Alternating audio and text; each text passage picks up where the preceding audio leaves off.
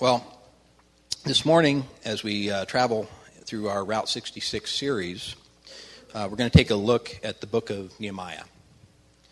And Nehemiah is a book about rebuilding after nearly total destruction. But in this case, it's destruction of a nation.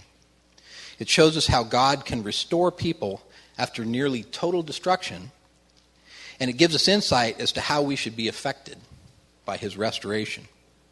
It's a story about renewal, revival, restoration.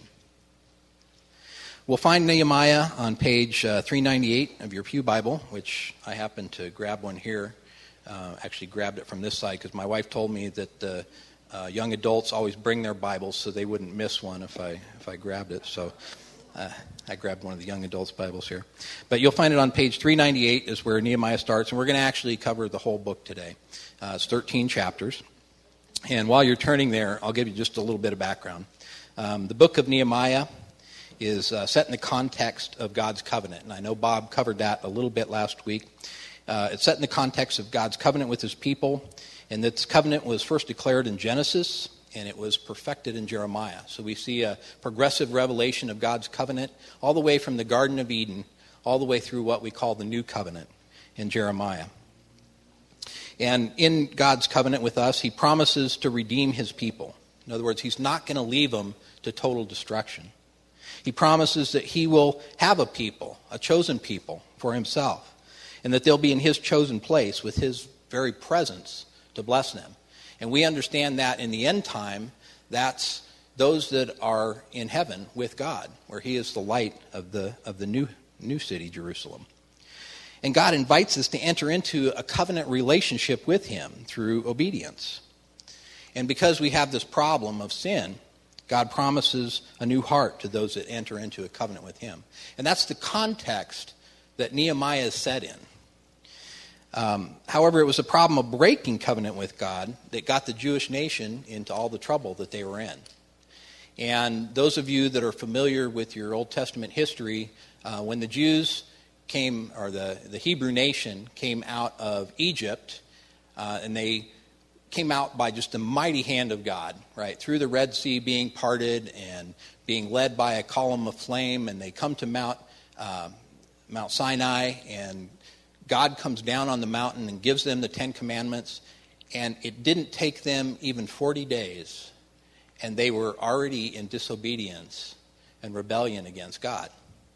And what we see is we see a history of progressive rebellion, disobedience, and sin of this people that God chose, up to the point where we read in uh, in Kings that there was no remedy. The people were beyond remedy, and that the only thing that could save these people of God was God actually bringing the discipline of another nation to come in and destroy them. And that's what happened. We we understand that at the end of the time of the kings, uh, king of the world, Nebuchadnezzar came in and he destroyed Jerusalem. He first started taking captives in six oh five B C, and that progressed to the point where he actually completely leveled Jerusalem. When I say leveled, um, it was the equivalent of an atomic event in that day. So he took down the wall of the city, he took down the buildings of the city, he took down the temple, he took out the people. There was nothing left there but a hilltop of rubble and charred stone. That's what was left of Jerusalem. And he did that in five eighty-six B C.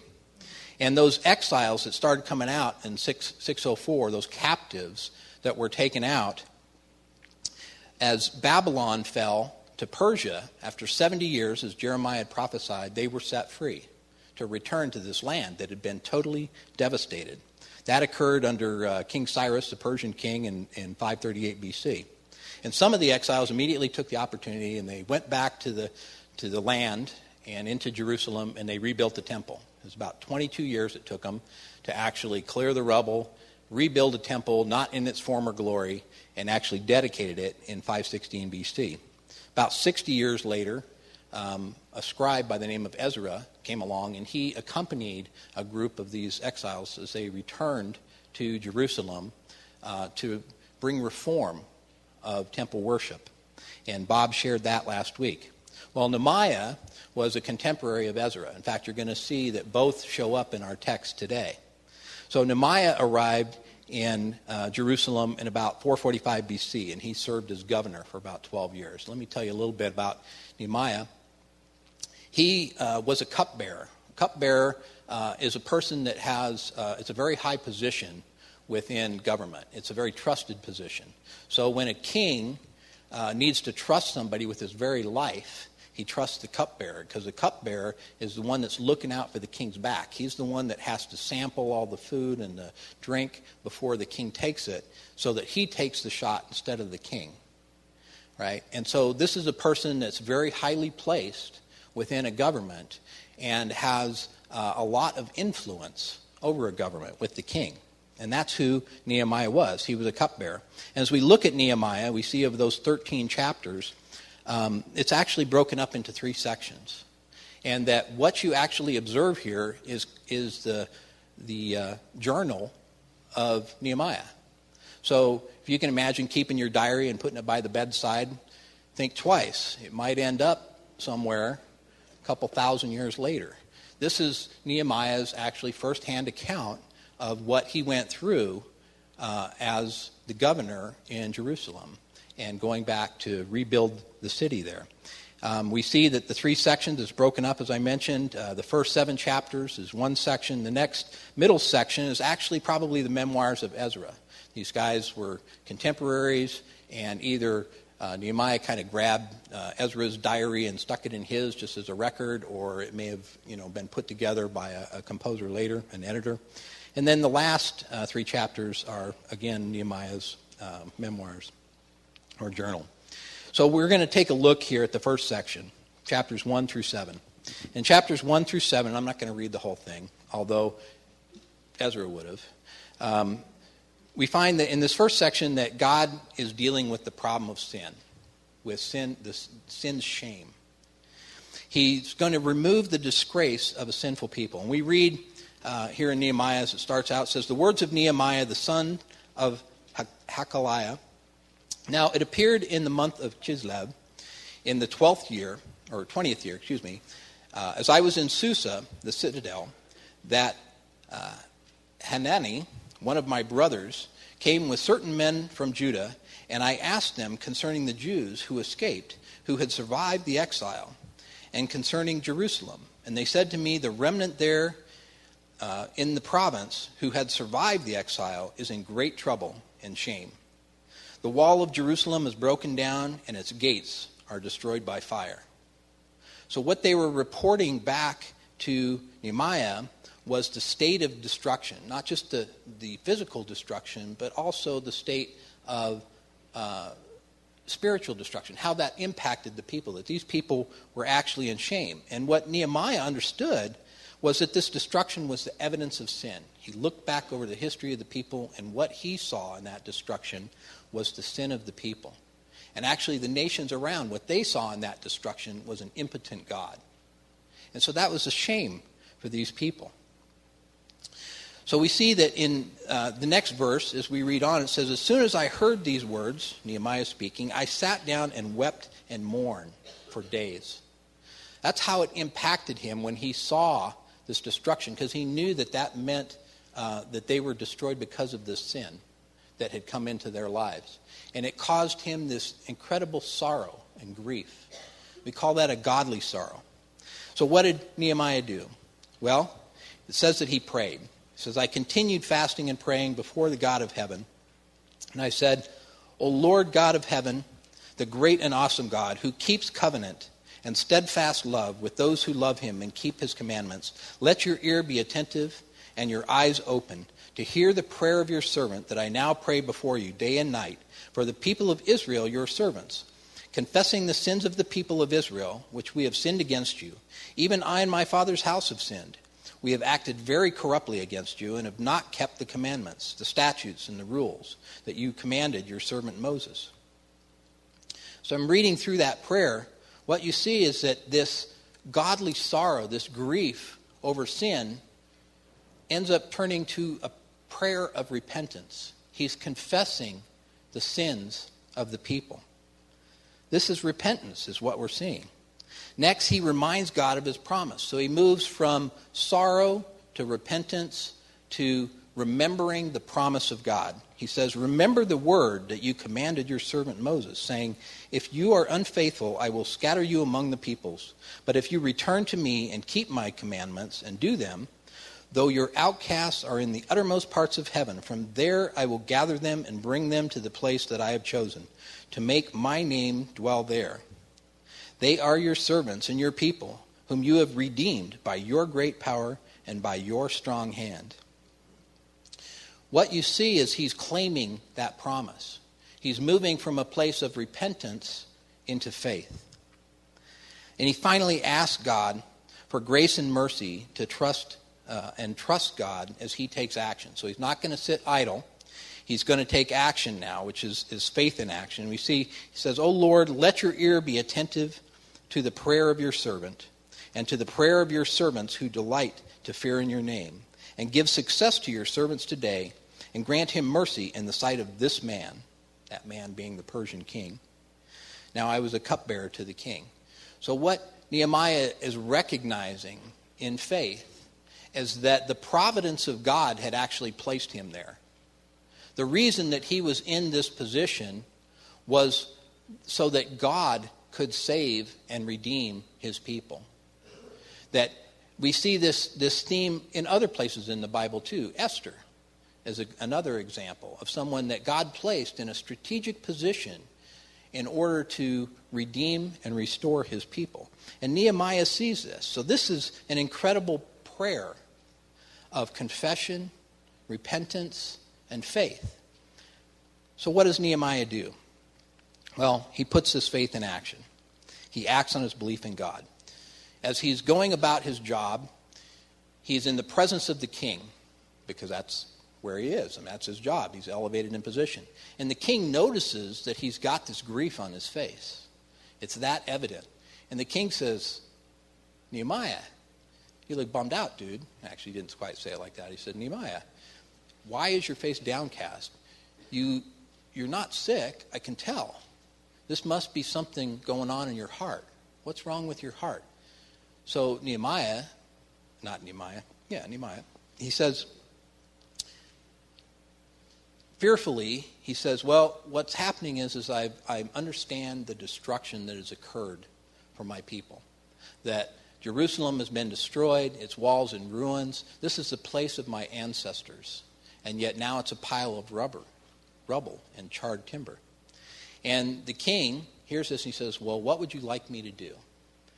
And Nehemiah, being a man of prayer, he prays about it really quickly, and he asks for courage and favor. And he presents his uh, position to the king. He says, I would like you to send me back to rebuild the city. And to his surprise, the king says, okay, how long do you think it'll take? And Nehemiah puts together a, a negotiation of what he thinks, how long it's going to take, and he's very clever. He prayed for courage. He said, oh, and by the way, will you pay for my trip?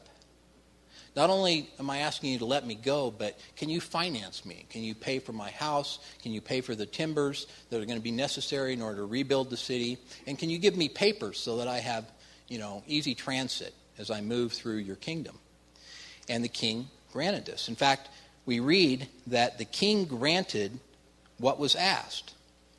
For the good hand of my God was upon me. So again, Nehemiah recognized that this whole thing was as a result of the providence of God, that the hand of God was in this.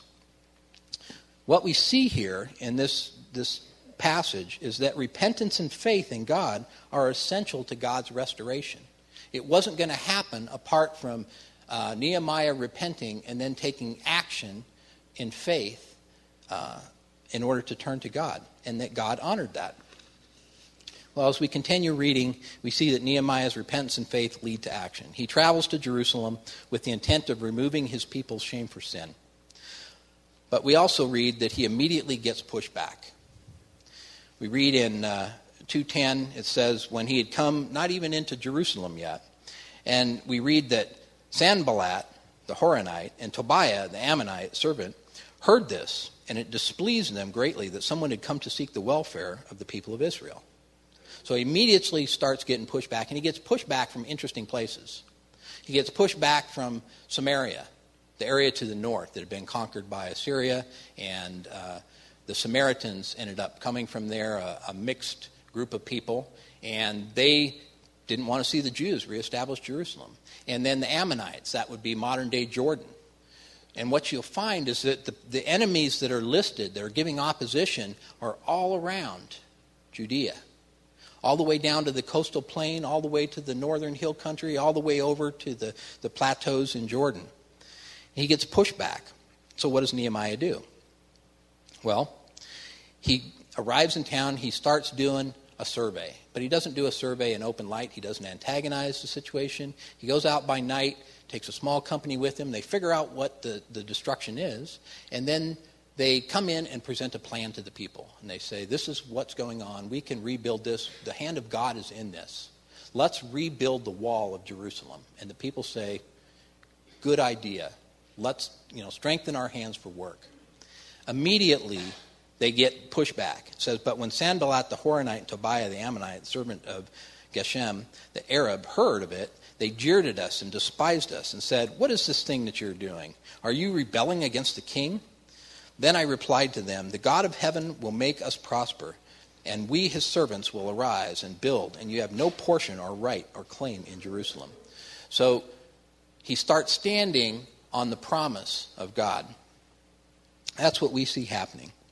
And so what Jer- or Nehemiah does is he starts, uh, if you read the account here, it's like if you're looking at the face of a clock, he starts at the twelve o'clock position, and he goes and he recounts how they're going to rebuild the wall going counterclockwise around the clock. He starts in the north because that's the sheep gate. That's where the people would bring in their sacrifices to the priests into the temple. So actually the priests and the leaders are the ones who start rebuilding first. And as he moves around and he recalls this account of rebuilding the wall, he goes through all of the families and the people that were participating in it. It's quite a story. But what we see is as the people do this, they start receiving um, really kind of serious opposition. Not to the point of being threatened with uh, with violence yet, but we read in uh, how Sanballat, when he heard that they were building the wall, he was angry and greatly enraged, and he jeered at the Jews. And he said, in the presence of his brothers in the army of Samaria, what are these feeble Jews doing? Will they restore it for themselves? Will they sacrifice? Will they finish in a day?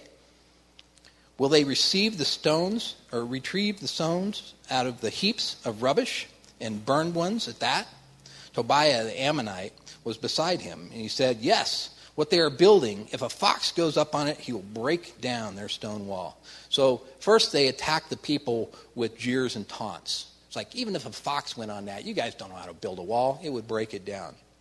So what did the people do? What did Nehemiah do? He prays. But the opposition gets stronger. As they pray and they continue work, there are threats of violence, and there's a plan to, to stop them by attacking them. And the opposition gets stronger, the people work harder, and they use their, their heads, and they arm themselves. We read about how uh, in uh, chapter four, verse fifteen, it says, when our enemies heard that it was known to us that God had frustrated their plan, we returned to the wall, each to his work. And from that day on, half my servants worked on construction, and half held spears, shields, and bows, and coats of mail, and the leaders stood behind the whole house of Judah, who were building the wall. Those who carried burdens were loaded in such a way that each labored uh, on the work with one hand and held his weapon with the other, and each of the builders had his sword strapped to his side while he was while he was building. So this was a tough environment. They were actually fully armed in order to try and just rebuild the wall, let alone the, the full rubble of Jerusalem. So what is the result of Nehemiah's action in the face of severe opposition? Well, God acts to enable and protect his people. We read that God had frustrated the plans of violence against them. And if you read on a little bit further, the people have a confidence that our God will fight for us. They know that God is intervening on their behalf. God acts to enable and protect his people. But the threat to God's people was not just external, it was also internal as well. So Nehemiah takes that on. We read in chapter five, it says, now there arose a great outcry of the people and their wives against the Jewish brothers. Now, you know that this is a big problem internally when the wives get involved. Because even though the wives may always be involved, you never read about it in the Bible. But when you do read about it, you know this was serious. And what was happening is, because all these people were being drawn in from the rural areas to help rebuild the wall, um, they weren't able to tend their crops, and they didn't have much to begin with. So they weren't able to feed themselves. And the rich people were taking advantage of this. And they were selling them food, but charging them interest, because the people didn't have any money, because they had no, no crops to bring in, or no money. And so they were charging exceptionally high interest so that the people could buy food and pay their taxes, because taxes was a big burden. They had to pay the king's tax, they had to pay the province's tax, they had to pay the governor's tax, they had to pay the, the leader's tax for the temple. These people were quadruply taxed. And it got to the point where the burden was so heavy that people were actually selling their children into slavery to their own people. The, the poor were selling their kids as slaves to the rich. So this is like perfect ground for dissolving of peoples.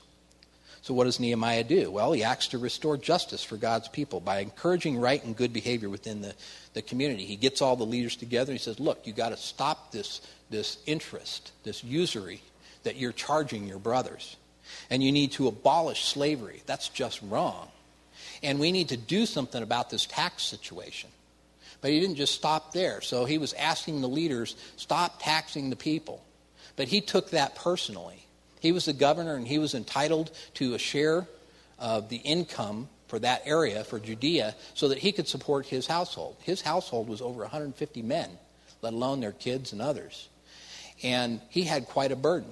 For the twelve years that he was in service as the governor there, he did not take any of that portion. He said, I'm going to I'm going to live what I talk.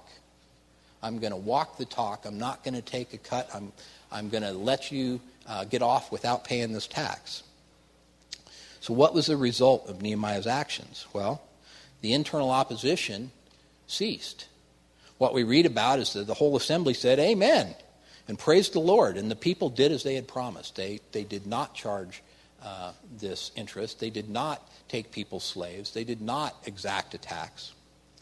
So what we find here is that when God calls a people to do something, to restore them, in this case to remove the shame of sin, he'll provide and he'll protect. He provided for twelve years for Nehemiah. He protected the people against physical opposition. Now, the opposition to God's work of restoration didn't stop, but the work continued. And as we read on, we finally get to chapter six, and we find out what the result is. We read in chapter six, verse fifteen, it says, so the wall was finished on the twenty-fifth day of the month of Elul, in fifty-two days. And when all our enemies heard of it, all the nations around us were afraid and fell greatly in their own esteem, for they perceived that this work had been accomplished with the help of our God. The wall's finished in fifty-two days. That was a miracle. This was rubble and burned timber. And in fifty-two days, they completely reconstructed the wall. And not only that, people around that saw this as the shame of Israel, uh, an impotent God, recognized that this God wasn't impotent at all, that this God wasn't truly a God. And they got worried. Well, as we continue through in chapter seven, you see that it records that after uh, the wall was built, the, the shame for sin was addressed. And the people, after securing Jerusalem, returned to their towns.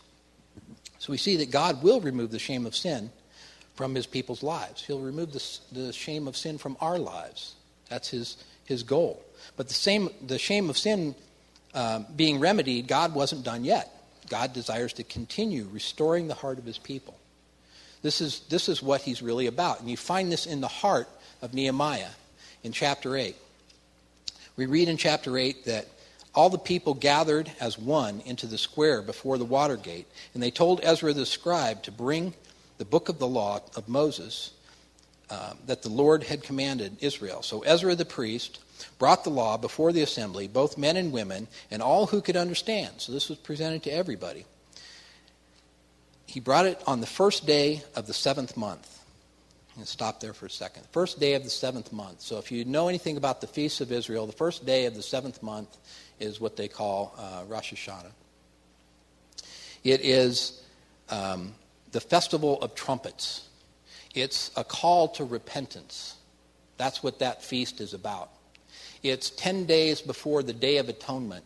This is a time when people bring that sorrowful, um, godly uh, grief over their sin, and they repent before the Lord, and they present that uh, on the Day of Atonement. Uh, an atonement is made for those sins. So it's a time of repentance. That's what the people here were, were uh, hearing and understanding. And the, they read from, uh, from this law, uh, facing the square, from early morning until midday. So if you think I'm going a little bit long, I'm not going as long as Ezra did. In the presence of the men and the women and those who could understand, and the ears of all the people were attentive to the book of the law. In fact, if we read a little bit further, it says they read from the book, uh, having it clearly explained to them by the Levites, who gave an interpretation of it, so that the people understood the reading. The people understood their sin. As they read through the law, they understood what it was that caused them separation from God, and it led to their destruction. And the people are moved to repentance. We read that Nehemiah and Ez, um, Ezra, as they were uh, speaking to the people, uh, they said, "Don't. This day is holy for the Lord your God. Don't mourn and weep," because it says, "For all the people wept as they heard the words of the law." These people understood and took it to heart. So then Ezra said to them, "Go your way. Eat the fat and drink the sweet wine, and send portions to anyone who has nothing ready. For this day is holy to our Lord, and do not be grieved, for the joy of the Lord is your strength." He gives them one of the key transitions from repentance to salvation. The joy of the Lord is your strength. What does that mean? The joy of the Lord, God's joy.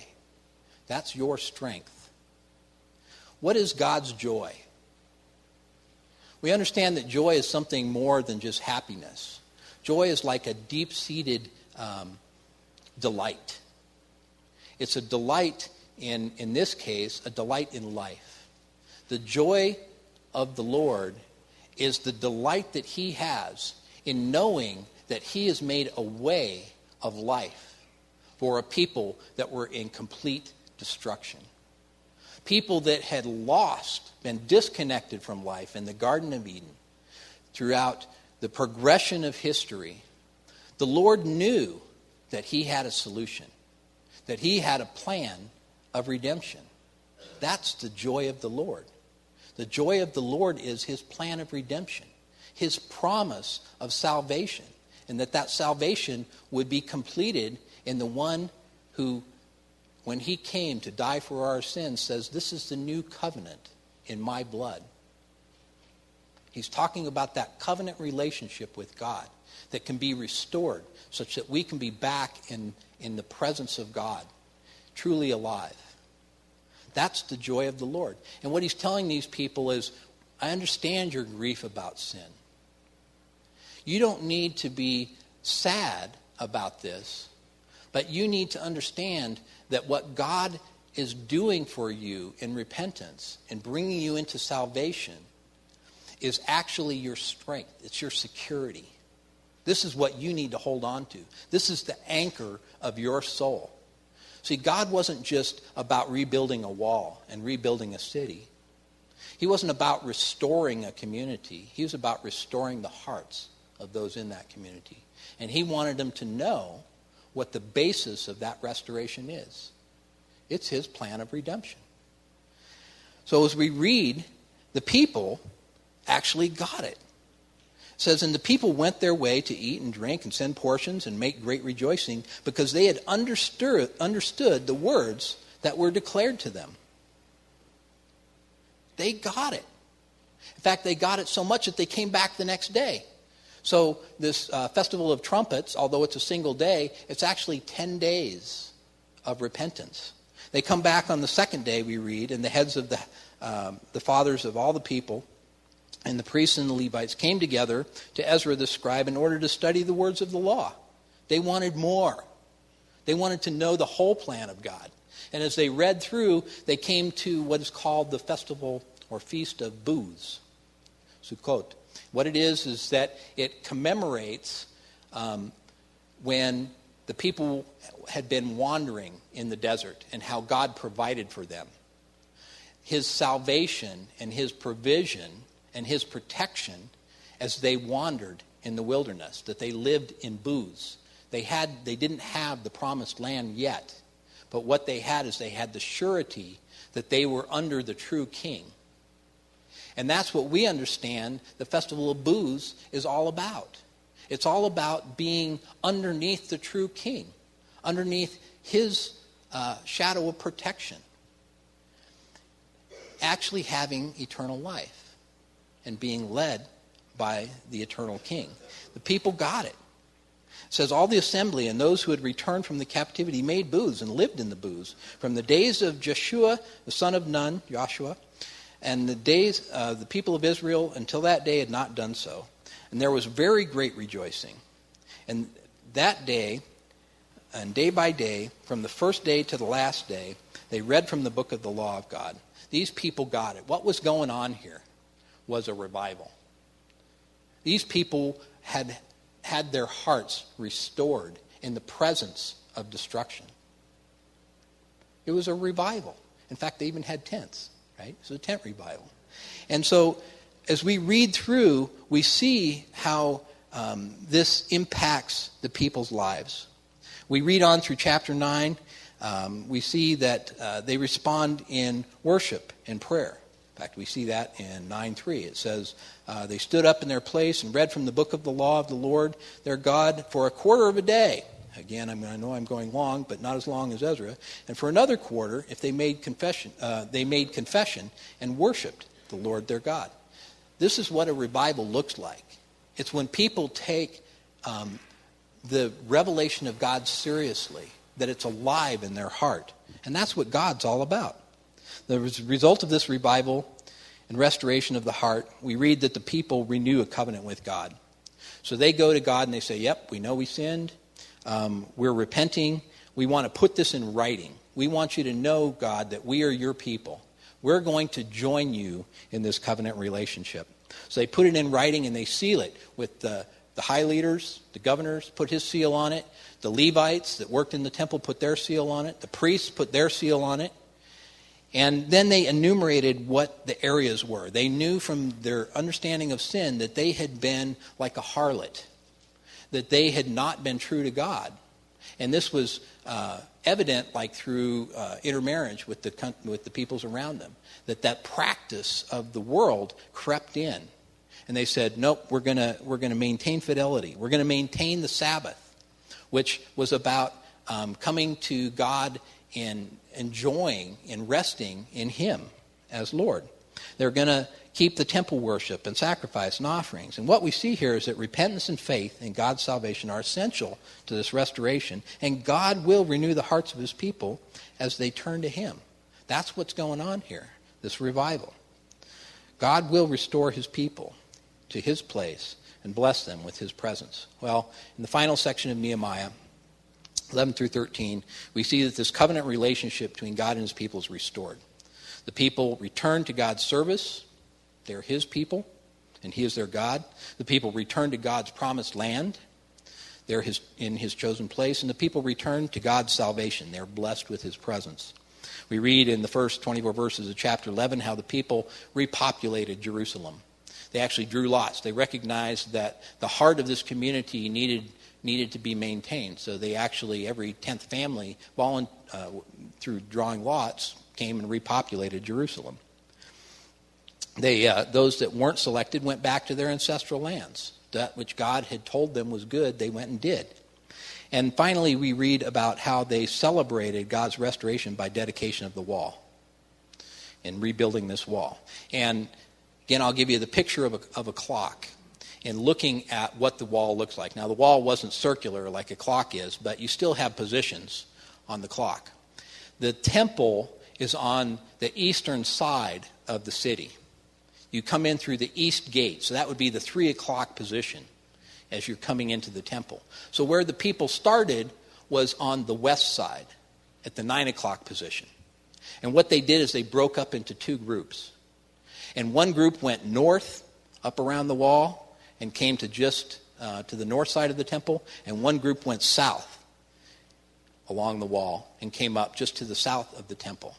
When they were one hundred eighty degrees out, totally pointed the opposite direction from God, they returned to him.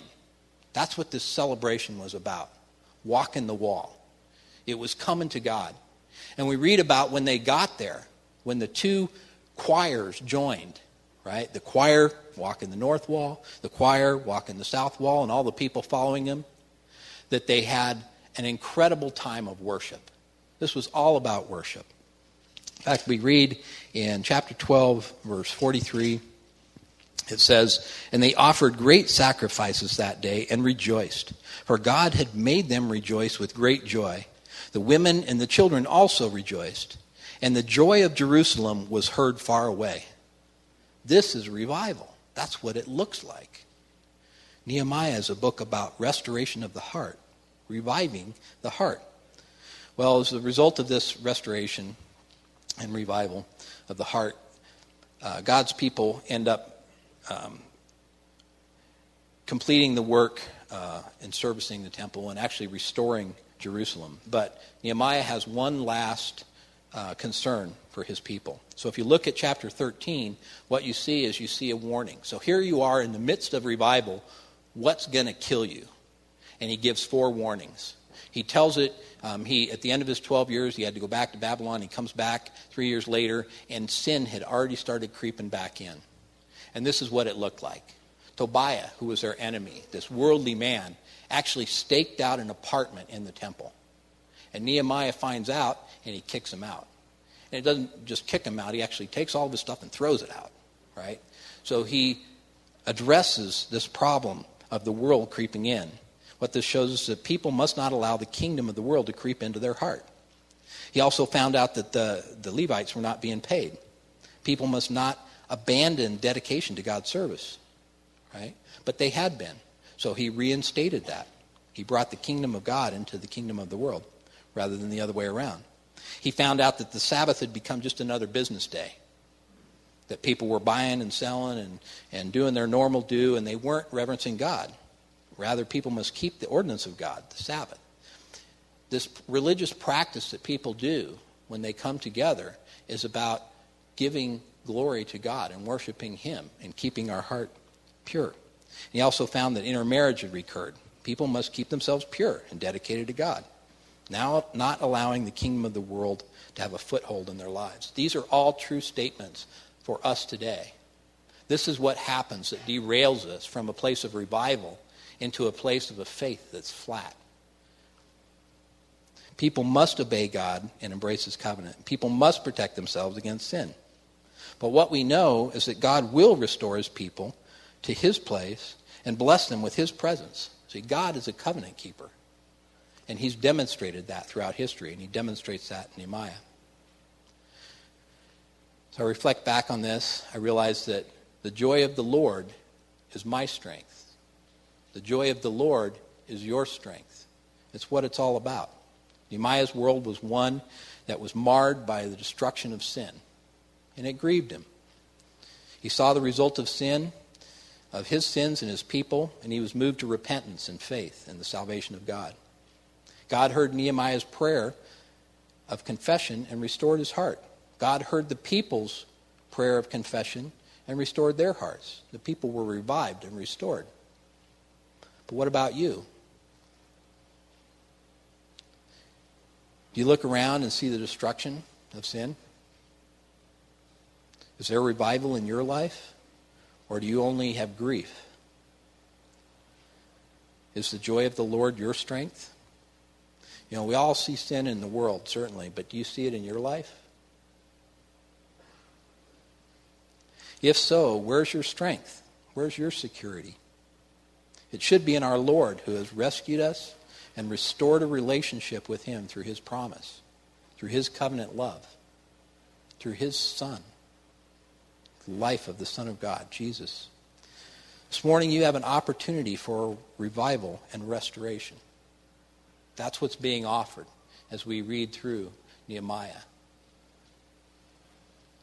We're going to have an opportunity here um, to respond to that. And we're going to have a, a closing song and a prayer, actually prayer and song.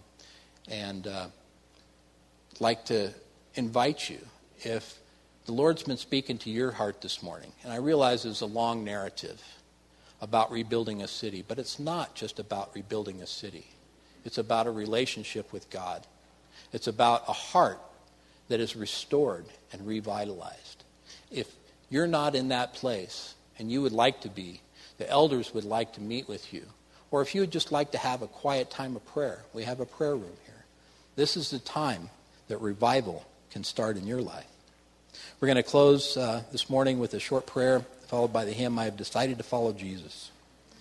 And this is an amazing hymn. Uh, Evan uh, pointed it out to me and I looked it up. These lyrics are based on the last words of a man that, from northeast India who, along with his family, um, was converted to Christianity in the middle of the nineteenth century.